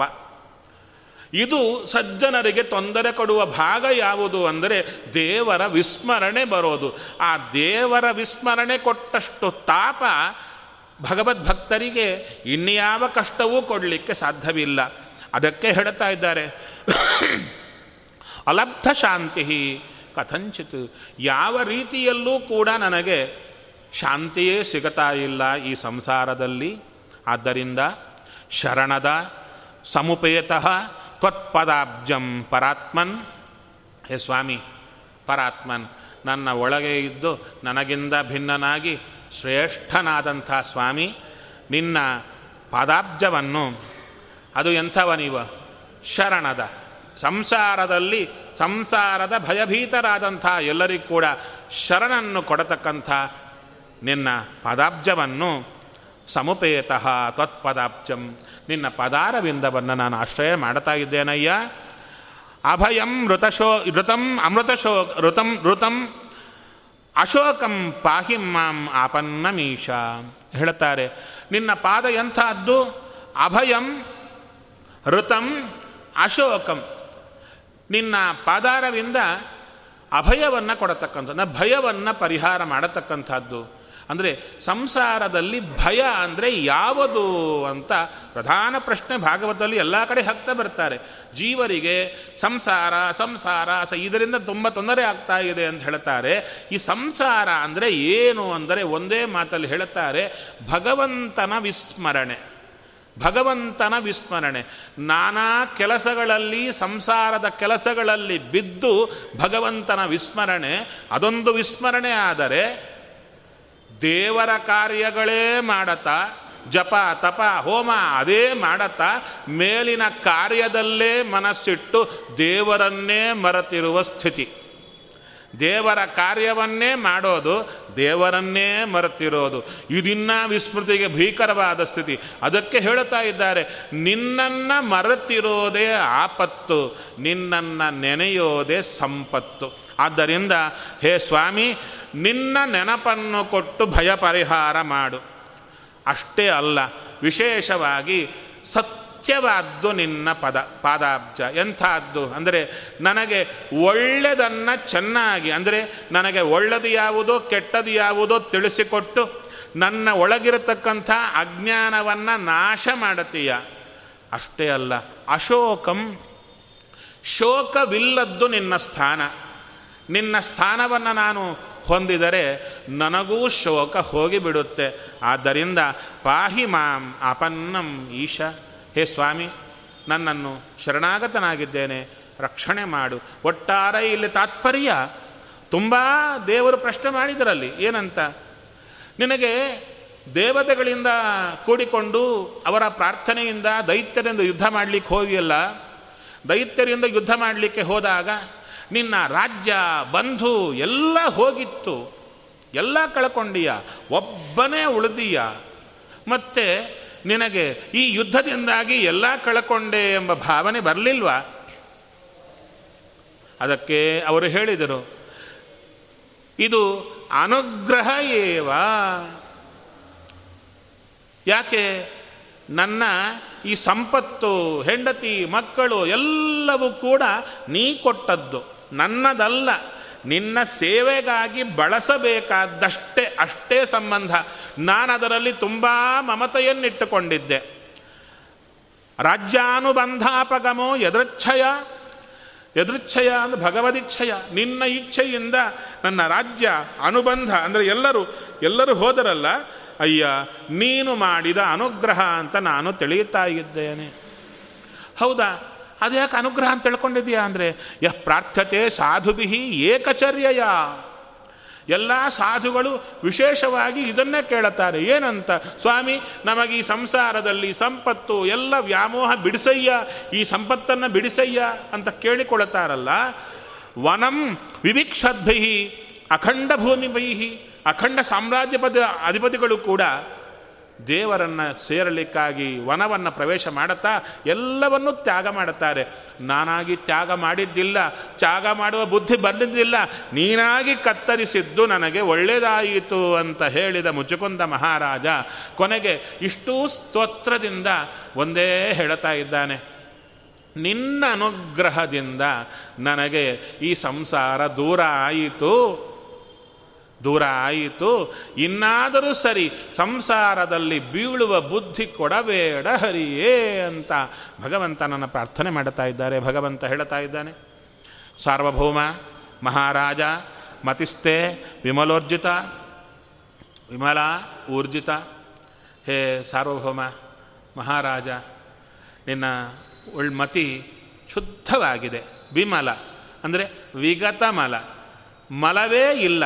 ಅಂದರೆ ಯಾವ ಮಲ? ಅಂದರೆ ಮತಿಯಲ್ಲಿ ಇರತಕ್ಕಂಥ ಮಲ ಯಾವುದು? ಮತಿ ಅಂದರೆ ಏನು ಅಂತ ಮತ್ತು ಪ್ರಶ್ನೆ. ಅದಕ್ಕೆ ಹೇಳ್ತಾರೆ, ಮನನ ಮಾಡುವುದು ಮತಿ. ಮನನಕ್ಕೆ ಕಾರಣವಾದು ಮತಿ. ಆ ಮತಿಯಲ್ಲಿ ಏನು ಮಲ ಅಂದರೆ ದೇವರನ್ನು ಬಿಟ್ಟು ಮಿಕ್ಕದ್ದೆಲ್ಲ ಮನನ ಮಾಡುವುದು ಮತಿಯ ಮಲ. ದೇವರನ್ನು ಬಿಟ್ಟು ಮಿಕ್ಕದ್ದನ್ನು ಮನನ ಮಾಡುವುದು ಮತಿಯ ಮಲ. ಮಿಕ್ಕದ್ದನ್ನು ಮನನ ಮಾಡೋದು ಯಾವ ರೀತಿಯಲ್ಲಿ? ದೇವರೇ ಸುಖಪ್ರದನಾದಾಗ ದೇವರನ್ನು ಮರೆತು ವಸ್ತುಗಳು ವ್ಯಕ್ತಿಗಳು ಸುಖಪ್ರದರು ಎಂಬ ಕಾರಣವನ್ನಿಟ್ಟುಕೊಂಡು ವ್ಯಕ್ತಿಗಳನ್ನು, ವಸ್ತುಗಳನ್ನು ಮತ್ತು ಮತ್ತು ಮೆಲಕು ಹಾಕುವುದು ಈ ಮತಿಯ ಲಕ್ಷಣ. ಆದ್ದರಿಂದ ಏನಾಯಿತು? ಅಂದರೆ ಮಲ ಆಯಿತು. ಯಾವುದು ಮಲ? ಸುಖ ಕೊಡುವ ದೇವರನ್ನು ಬಿಟ್ಟು ಸುಖ ಕೊಡದೇ ಇರುವ ಈ ಪದಾರ್ಥಗಳನ್ನು, ವ್ಯಕ್ತಿಗಳನ್ನು ಸುಖ ಕೊಡುತ್ತೆ ಅಂತ ನೆನೆಯೋದು ಮಲ. ಆ ಮಲದಿಂದ ಕೂಡಿಕೊಂಡಿರುತ್ತೆ ನಮ್ಮ ಬುದ್ಧಿ, ಮತಿ. ಆದರೆ ಈತನ ಮತಿ ಎಂಥದ್ದು ವಿಮಲ. ಅಂದರೆ ಮಲವೇ ಇಲ್ಲ ಆತನ ಮತಿಯಲ್ಲಿ. ಯಾಕೆ ಅಂದರೆ ಮನನ ಮಾಡಿ ಮಾಡಿ ಈ ಪದಾರ್ಥಗಳಾಗಲಿ ವ್ಯಕ್ತಿಗಳಾಗಲಿ ಸುಖ ಕೊಡಲ್ಲ, ದೇವರೇ ಸುಖಪ್ರದ, ಆದ್ದರಿಂದ ಜೀವನಿಗೆ ಸುಖಪ್ರದನಾದ ದೇವರೇ ಬೇಕು. ಸುಖ ಕೊಡದೇ ಇರುವ ಭಾರವಾದ ವಸ್ತು, ಪದಾರ್ಥ ಬೇಡ. ಯದ್ಯಪಿ ಭಗವಂತ ಪದಾರ್ಥಗಳನ್ನು, ವ್ಯಕ್ತಿಗಳನ್ನು ನೆಪ ಮಾಡಿ ತಾನೇ ಸುಖ ಕೊಡ್ತಾನೆ. ಇಲ್ಲಿ ಸುಖ ಅಂದಾಗ ವಿಶೇಷವಾಗಿ ಹೇಳುತ್ತಾರೆ ಈ ಸಂಸಾರದಲ್ಲಿ ನಮಗೆ ಬರುವ ಸುಖ ಯಾವುದು ಅಂತ. ಅಂದರೆ ಸ್ವರೂಪದಲ್ಲಿರುವ ಸುಖ ನಮಗಿವಾಗ ಅನುಭವಕ್ಕೆ ಬರಲ್ಲ. ಹಾಗಾದರೆ ಸುಖ ಆಗ್ತಾ ಇದೆ. ಊಟ ಮಾಡ್ತಾ ಇದ್ದೀವಿ, ಎಲ್ಲ ಮಾಡ್ತಾ ಇದ್ದೀವಿ, ಸುಖ ಆಗ್ತಾ ಇದೆಯಲ್ಲ ಅಂದರೆ ಈ ಸುಖ ಮನೋವಿಕಾರ ರೂಪ, ಮನಸ್ಸಿನ ವಿಕಾರ. ಪದಾರ್ಥವನ್ನು ನಾವು ಸ್ವೀಕಾರ ಮಾಡಿದಾಗ ಪದಾರ್ಥಗದ ಭಗವದ್ ರೂಪ ಏನು ಮಾಡುತ್ತೆ? ನಮ್ಮ ಮನಸ್ಸಿನಲ್ಲಿ ಪ್ರವೇಶ ಮಾಡಿ ಮನಸ್ಸನ್ನು ವಿಕಾರಗೊಳಿಸುತ್ತೆ. ಆ ಮನಸ್ಸಿನ ವಿಕಾರ ನಮಗೆ ಹಿತಕರವಾಗಿದ್ದರೆ ಆ ಹಿತಕರವಾದ ಮನೋವಿಕಾರವೇ ಸುಖ. ಮನೋವಿಕಾರ ಹಿತಕರವಲ್ಲದಿದ್ದರೆ ಅದೇ ದುಃಖ ಅಂತ ಕರೀತಾ ಇದ್ದಾರೆ. ಅದಕ್ಕೆ ದುರ್ಯೋಧನ ಅವನಿಗೆ ಸ್ವರೂಪ ಕಲಿ, ಸ್ವರೂಪದಲ್ಲಿ ಸುಖವೇ ಇಲ್ಲ. ಅಂಥವನಿಗೆ ಈ ಲೋಕದಲ್ಲೂ ಸ್ವರ್ಗಕ್ಕೂ ಹೋದ. ಅಲ್ಲೂ ಸುಖಪಟ್ಟನಲ್ವ ಸುಖ ಎಲ್ಲಿಂದ ಬಂತವನಿಗೆ? ಸ್ವರೂಪದಲ್ಲಿ ಸುಖವೇ ಇಲ್ಲ ಅಂದರೆ ಮನೋವಿಕಾರ ರೂಪ ಸುಖ ಆದ್ದರಿಂದ ಈ ಲೌಕಿಕ ಸುಖ ಅವನಿಗೆ ಸಿಕ್ಕಿತು. ಅದಕ್ಕೆ ಇಲ್ಲಿ ಹೇಳ್ತಾ ಇದ್ದಾರೆ, ಈ ಬುದ್ಧಿ ನಮ್ಮದೇನಾಗಬೇಕು? ಈ ಭಗವಂತ ಪದಾರ್ಥಗಳನ್ನು, ವ್ಯಕ್ತಿಗಳನ್ನು ನೆಪ ಮಾಡಿಕೊಂಡು ಮನೋವಿಕಾರ ರೂಪವಾದ ಸುಖ ಇಲ್ಲಿ ಕೊಡ್ತಾ ಇದ್ದಾನೆ. ಆ ಮನೋವಿಕಾರ ಆಗೋದು ದೇವರಿಂದ, ಪದಾರ್ಥದಿಂದಲ್ಲ. ಪದಾರ್ಥ ನೆಪ ಮಾಡಿ ದೇವರು ಕೊಡ್ತಾ ಇದ್ದಾನೆ. ಆದರೆ ನಾವು ದೇವರನ್ನು ಮರಿತೇವೆ. ಪದಾರ್ಥವೇ ಸುಖ ಕೊಡುತ್ತೆ? ವ್ಯಕ್ತಿಗಳೇ ಸುಖ ಕೊಡ್ತಾರೆ ಅಂತ ಪದಾರ್ಥಗಳ ಹಿಂದೆ, ವ್ಯಕ್ತಿಗಳ ಹಿಂದೆ ಬಿದ್ದು ಅವುಗಳನ್ನೇ ತಲೆಯಲ್ಲಿ ಮೆಲಕು ಹಾಕ್ತಾ ಇರ್ತೇವೆ. ಇದು ಮತಿಯಲ್ಲಿರುವ ಮಲ. ಈತನಿಗೆ ಮತಿಯಲ್ಲಿ ಈ ಮಲವಿಲ್ಲ. ಭಗವಂತನೇ ಜ್ಞಾನಪ್ರದ, ಸುಖಪ್ರದ ಅಂತ ನಂಬಿದ್ದಾನೆ, ಮಿಕ್ಕದ್ದನ್ನು ಬಿಟ್ಟಿದ್ದಾನೆ. ಅದಕ್ಕೆ ವಿಮಲ, ಆದ್ದರಿಂದಲೇ ಊರ್ಜಿತ ಉಚ್ಚ ಸ್ಥಿತಿಯಲ್ಲಿದೆ. ಅದ್ಭುತವಾದ ಭಗವಂತನಿಗೆ ಪ್ರೀತಿಕರವಾದ ಸ್ಥಿತಿಯಲ್ಲಿ ನಿನ್ನ ಬುದ್ಧಿ ಇದೆ. ಯಾಕೆ? ಹೇಗೆ ಗೊತ್ತಾಯಿತು? ಅದು ಹೇಳ್ತಾರೆ, ವರೈಹಿ ಪ್ರಲೋಭಿತಸ್ಯಾಪಿ ನ ಕಾಮೈಹಿ ವಿಹತಾಯತಃ. ಎಷ್ಟು ವರಗಳಿಂದ ಪ್ರಲೋಭನೆ ಮಾಡಿದರೂ ಕೂಡ ಇದು ತಗೋ, ಅದು ತಗೋ ಅಂತ ಹೇಳಿದರೂ ಕೂಡ, ಆ ಕಾಮಗಳಿಂದಾಗಿ ನಿನ್ನ ಮನಸ್ಸು ಕಾಮನೆಗಳಿಗೆ ಬಲಿಯಾಗಲಿಲ್ಲ. ಗೆದ್ದು ನಿಂತಿದೆ. ಸ್ವಾಮಿ ನನಗೆ ಇದು ಯಾವುದು ಬೇಡ ಅಂತ. ಪ್ರಹ್ಲಾದರಾಜರನ್ನು ನರಸಿಂಹದೇವರು ಕೇಳುತ್ತಾರೆ ವರಂಬರೆ ಭದ್ರಂತೆ? ವರವನ್ನು ಕೇಳಯ್ಯ, ವರದಸ್ಮಿ? ಆವಾಗ ಪ್ರಹ್ಲಾದರಾಜರು ಹೇಳ್ತಾರೆ ವರವನ್ನು ಕೇಳಿ ನಿನ್ನ ಭಜನೆ ಮಾಡುವವ, ಅವ ಭಕ್ತನಲ್ಲ, ಸವೈ ವಣಿಕ್ ಅವ ವ್ಯಾಪಾರಿ ಮಾತ್ರ. ಸರಿ, ಕೊನೆಗೆ ಹೇಳ್ತಾರೆ ದೇವ, ನೀನು ದೊಡ್ಡವ, ನೀನು ವರ ಕೇಳು ಅಂದಾಗ ನಿನ್ನ ಆಜ್ಞೆ ಉಲ್ಲಂಘನ ಮಾಡಬಾರದು, ಅದಕ್ಕೆ ಒಂದು ವರ ಕೇಳ್ತೇನೆ ಏನು ವರ ಕೇಳ್ತೀಯ ಎಲ್ಲರೂ ನೋಡಿದರು ಏಕಾಂತ ಭಕ್ತನಾದ ಪ್ರಹ್ಲಾದ, ವರ ಕೇಳಿದರೆ ಎಂಥ ವರ ಕೇಳಬಹುದು ಅಂತ ನೋಡ್ತಾ ಇದ್ದಾರೆ. ಅವರು ಹೇಳ್ತಾ ಇದ್ದಾರೆ, ಕಾಮಾನಾಂ ಹೃದಯ ಅಸಂರೋಹ ಭವತಸ್ತು ವರ್ಣೇ ವರಂ. ಅಯ್ಯ, ಈಗಂತೂ ನನಗೆ ಸದ್ಯಕ್ಕೆ ಯಾವ ಕಾಮನೆಗಳು ಇಲ್ಲ. ಒಂದು ವೇಳೆ ನೀನು ಅದೃಶ್ಯ ಆದ ಮೇಲೆ ಒಳಗೇನಾದರೂ ಕಾಮನೆಗಳಿದ್ದು ಹೊರಗೆ ಬಂದು, ಅಯ್ಯೋ, ಹೋದನಲ್ಲ ದೇವ, ಕೇಳಿದ್ರೆ ಚೆನ್ನಾಗಿರ್ತಾ ಇತ್ತು ಅಂತ ಬಂದರೆ, ಅದಕ್ಕೆ ಒಳಗೆ ಹಾಗಾದರೆ ಒಳಗೆ ಇರುವ ಕಾಮನೆಗಳು ನಾನು ತಿಳ್ಕೊಂಡು ಪೂರ್ತಿ ಮಾಡಲಾ? ಇಲ್ಲ ಸ್ವಾಮಿ, ನನಗೆ ಗೊತ್ತಿಲ್ಲದೆ ಕಾಮನೆಗಳೇನಾದರೂ ಇದ್ದರೆ ತೆಗೆದು ಬಿಡು. ನನ್ನ ಹೃದಯದಿಂದ ತೆಗೆದು ಬಿಡು ಅಂತ ಹೇಳಿದರಲ್ಲ, ಅದನ್ನೇ ಹೇಳ್ತಾ ಇದ್ದಾರೆ. ನಿನ್ನ ಬುದ್ಧಿ ಏ ಯಾವ ಕಾಮನೆಗಳೂ ಕೂಡ ಅದು ವಿಹತವಾಗಿಲ್ಲ.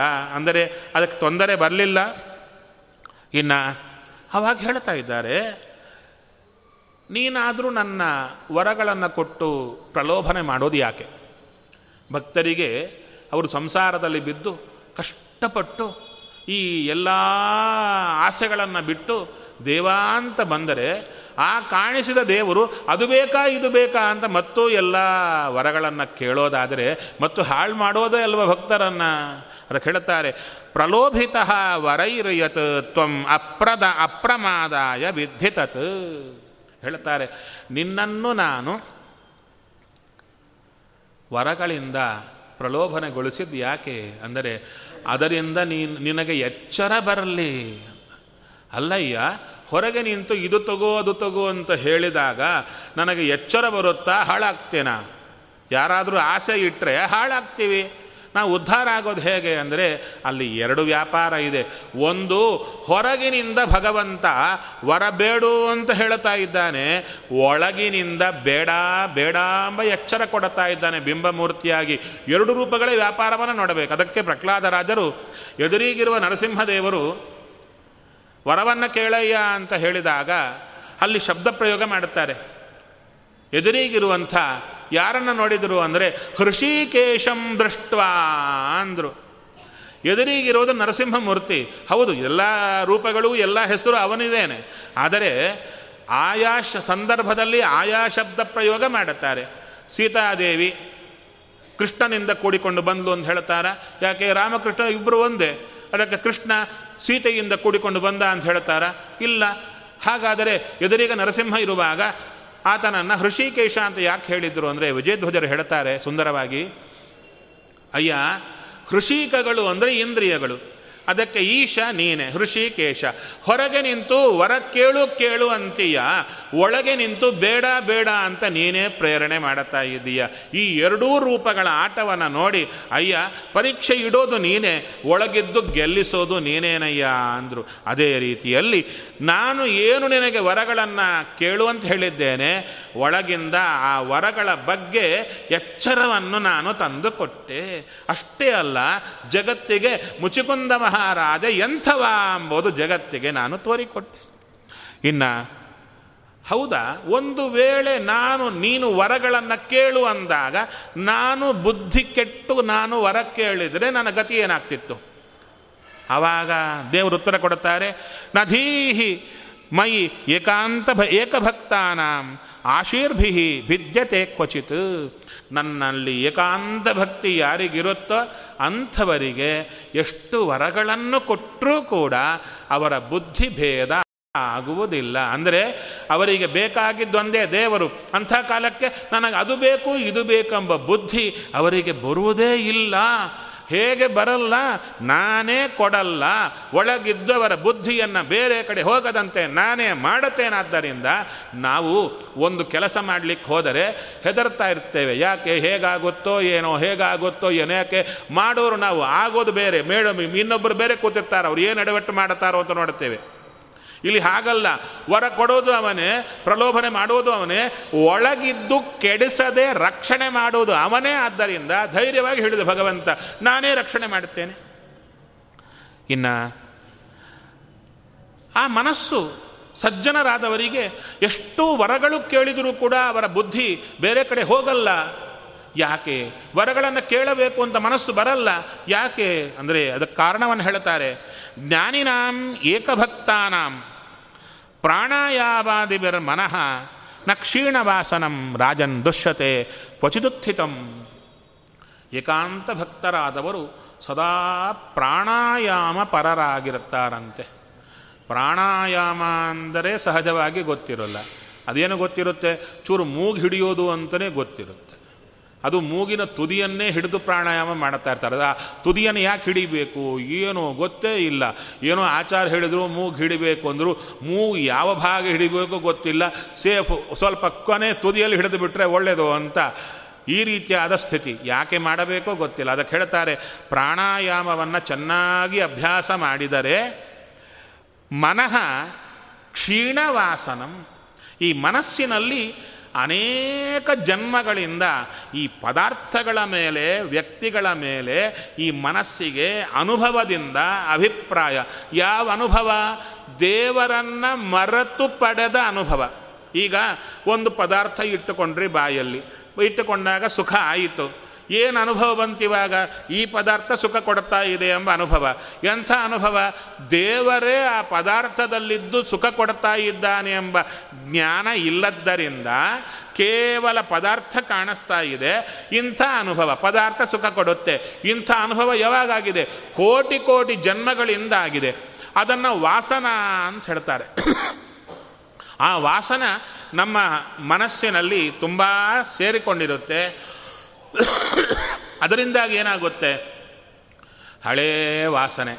ಮನಸ್ಸಿನಲ್ಲಿ ಸಹಜವಾಗಿ ಕೂತಿರುತ್ತೆ. ಈ ಜನ್ಮದಲ್ಲಿ ಪ್ರಕಟ ಆಗುತ್ತೆ. ಮನಸ್ಸು ಬಿಡೋದೇ ಇಲ್ಲ. ನೋಡಿದ ಕೂಡಲೇ ಥಟ್ಟನೆ ಹೋಗುತ್ತೆ. ಬೇಕು ಬೇಕು ಬೇಕು ಅಂತ ಒದ್ದಾಡ್ತಾ ಇರುತ್ತೆ. ಇಂಥ ವಾಸನೆಗಳನ್ನು ಜ್ಞಾನಿಗಳಾದವರು ಪ್ರಾಣಾಯಾಮಾದಿಗಳಿಂದ ಮನಸ್ಸಿನಲ್ಲಿರುವ ಈ ವಾಸನೆಗಳನ್ನು ಕತ್ತಿಸಿ, ಕತ್ತರಿಸಿ ಹಾಕ್ತಾರೆ. ಪ್ರಾಣಾಯಾಮ ಅಂದರೆ ಕೇವಲ ಗಾಳಿಯನ್ನು ನಿಯಂತ್ರಣ ಮಾಡುವುದು ಮಾತ್ರ ಅಲ್ಲ. ಆ ವಾಯುವಿನೊಳಗಿರತಕ್ಕಂಥ ಮುಖ್ಯ ಪ್ರಾಣಾಂತರ್ಗತ ಸಂಕರ್ಷಣ ರೂಪಿ ಸಕಲ ಮಲಗಳನ್ನು ದಹನ ಮಾಡುವ ಭಗವಂತನ ಚಿಂತನೆ ಪ್ರಾಣಾಯಾಮದಲ್ಲಿ ಅತ್ಯಂತ ಮುಖ್ಯ. ಅಂಥ ಭಗವಂತನ ಚಿಂತನೆಯ ಮೂಲಕ ಪ್ರಾಣಾಯಾಮವನ್ನು ಮಾಡಿ ಅವರ ಮನಸ್ಸೇನಾಗಿರುತ್ತೆ ಕ್ಷೀಣವಾಸನಂ. ಅಂದರೆ ಪೂರ್ಣವಾಗಿರತಕ್ಕಂಥ ಎಲ್ಲ ಹಿಂದಿನ ವಾಸನೆಗಳನ್ನು ಕಳೆದುಕೊಂಡಿರುತ್ತೆ. ಆದ್ದರಿಂದ ನ ದೃಶ್ಯತೆ ಕ್ವಚಿದುತ್ಥಿತಂ. ಎಂದು ಕೂಡ ಆ ಮನಸ್ಸು ನಾನಾ ಪದಾರ್ಥಗಳನ್ನು ಏನು ನೋಡಿದರೂ ಕೂಡ ಆಸೆ ಅಂಬೋದು ಅವರ ಮನಸ್ಸಿಗೆ ಬರಲ್ಲ, ಸಹಜವಾಗಿ ಇರುತ್ತೆ. ಹೇಗೆ ಅವರ ಮನಸ್ಸಿನಲ್ಲಿ ಕಾಮನೆಗಳು ಸುಟ್ಟೋಗಿರುತ್ತೆ ಅದಕ್ಕೆ ದೃಷ್ಟಾಂತವನ್ನು ಕೊಡ್ತಾರೆ ಹೇಗೆ? ತಪ್ತ ಲೋಹಾಪ್ತವಾರ್ಭಿ ಅಂದರೆ ವಾರವತ್ತದು ಅಂತ ಹೇಳ್ತಾರೆ. ಅಂದರೆ ಈ ಕಾದ ಬಾಣಲಿ, ಅದರಲ್ಲಿ ಒಂದು ತೊಟ್ಟು ನೀರನ್ನು ಹಾಕಿದರೆ ಹೇಗೆ ಆವಿಯಾಗಿ ಹೋಗಿಬಿಡುತ್ತೋ ಪಸೆಯೇ ಉಳಿಯಲ್ಲವೋ ಹಾಗೆ ಭಕ್ತರ ಮನಸ್ಸಿನಲ್ಲಿ ಈ ಹಳೇ ವಾಸನೆಗಳೆಲ್ಲ ಆವಿಯಾಗಿ ಹೋಗುತ್ತೆ ಪ್ರಾಣಾಯಾಮದಿಂದ. ಆದ್ದರಿಂದ ಆ ರಾಜನಿಗೆ ಅನುಗ್ರಹ ಮಾಡುತ್ತಾ ಇದ್ದಾನೆ ಭಗವಂತ. ವಿಚರಸ್ವ ಯಥಾಕಾಮಂ ಮಯ್ಯ ಆವೇಶಿತ ಮಾನಸಃ. ನೀನು ವಿಶೇಷವಾಗಿ ಇಲ್ಲಿಂದ ಹೊರಟು ಗಂಧಮಾದನ ಪರ್ವತಕ್ಕೆ ಹೊರಡು. ಹೊರಡುವಾಗ ವಿಚಾರಸ್ವ. ಚೆನ್ನಾಗಿ ವಿಚಾರಸ್ವ ಅಂದರೆ ತಿರುಗಾಡು ಅಂತ ಅರ್ಥ ಆಗುತ್ತೆ. ಆದರೆ ಅದರರ್ಥ ವಿ ಅಂತ ಅಕ್ಷರವೇ ಭಗವಂತನನ್ನು ತಿಳಿಸುತ್ತೆ. ಪಕ್ಷಿ, ಪರಮಾತ್ಮ ಅಂತ. ಹಾಗಾದ ವಿಚಾರಸ್ವ, ಭಗವಂತ ನನ್ನಲ್ಲೇ ನಿನ್ನ ಮನಸ್ಸನ್ನು ಇಟ್ಟು ತಿರುಗಾಡತ ಗಂಧಮಾದನ ಪರ್ವತ ನರನಾರಾಯಣಾಶ್ರಮಕ್ಕೆ ಹೋಗಿ ಅಲ್ಲಿ ತಪಸ್ಸನ್ನು ಆಚರಣೆ ಮಾಡುವಂತ ಕೃಷ್ಣ ಅಪ್ಪಣೆ ಮಾಡಿದ. ಮೈಯಾವೇಶಿತ ಮಾನಸ. ನನ್ನಲ್ಲೇ ಮನಸ್ಸನ್ನಿಟ್ಟು ಹೊರಡಯ್ಯ. ಇನ್ನು ದೇವರು ಕೊಟ್ಟ ಸಹಜವಾದ ವರ ಯಾವುದು? ಹೇಳ್ತಾರೆ, ಅಸ್ತ್ವೇವ ನಿತ್ಯದಾತುಭ್ಯಂ ಭಕ್ತಿರ್ಮಯ್ಯ ಭಕ್ತಿರ್ಮಯ್ಯನಪಾಯಿನಿ. ನಿನಗೆ ಸದಾ ನನ್ನಿಂದ ಅಚ್ಚಳಿಯದ ಅದ್ಭುತವಾದ ನನ್ನನ್ನು ಎಡಬಿಡದೇ ಇರುವ ಅದ್ಭುತ ಭಕ್ತಿ ನಿನಗೆ ಸದಾ ಇರಲಿ ಅಂತ ಭಗವಂತ ಆಶೀರ್ವಾದ ಮಾಡುತ್ತಾ ಇದ್ದಾನೆ. ಆದ್ದರಿಂದ ಇಲ್ಲಿ ಗೊತ್ತಾಗೋದೊಂದೇ, ನಮಗೆ ಭಕ್ತಿ ಬರಬೇಕಾದರೆ ನಾವು ಎಷ್ಟು ಪಲ್ಟಿ ಹೊಡೆದರೂ ಬರಲ್ಲ. ದೇವ ಕೊಡಬೇಕು. ದೇವ, ನಿನ್ನಯ ಭಕುತಿ, ಕಂಡರೆ ಬಾರದು, ಕಲಿತರೆ ಬಾರದು, ಪುರಂದರ ವಿಠಲ, ನಿನ್ನ ದಯವಾಗದನಕ. ಭಗವಂತನೇ ಅನುಗ್ರಹ ಮಾಡಿ ಕೊಡ್ತಾ ಇದ್ದಾನೆ ಆ ಮುಚ್ಚಿಕೊಂಡ ಮಹಾರಾಜನಿಗೆ. ಇನ್ನು ಮುಂದೆ ಭಗವಂತ ವಿಶೇಷವಾದನ ಹೇಳ್ತಾ ಇದ್ದಾನೆ. ಕ್ಷತ್ರದನ್ ಜನ್ಮಸ್ಥಿತ ಜಂತೂನ್ ಅಭದೀಹಿ ಮೃಗಯಾದಿಭಿ ಸಮಾಹಿತಸ್ತತ್ತಪಸ ಜಹ್ಯಘಂ ಮಾಂ ಉಪಾಶ್ರಿತಃ. ಇಲ್ಲಿ ವಿಶೇಷವಾದ್ದನ್ನು ಹೇಳ್ತಾ ಇದ್ದಾರೆ. ರಾಮಚಂದ್ರ ವಾಲಿ ಪ್ರಶ್ನೆ ಮಾಡುತ್ತಾನೆ. ನನ್ನನ್ನು ಯಾಕೆ ಕೊಂದೀಯ?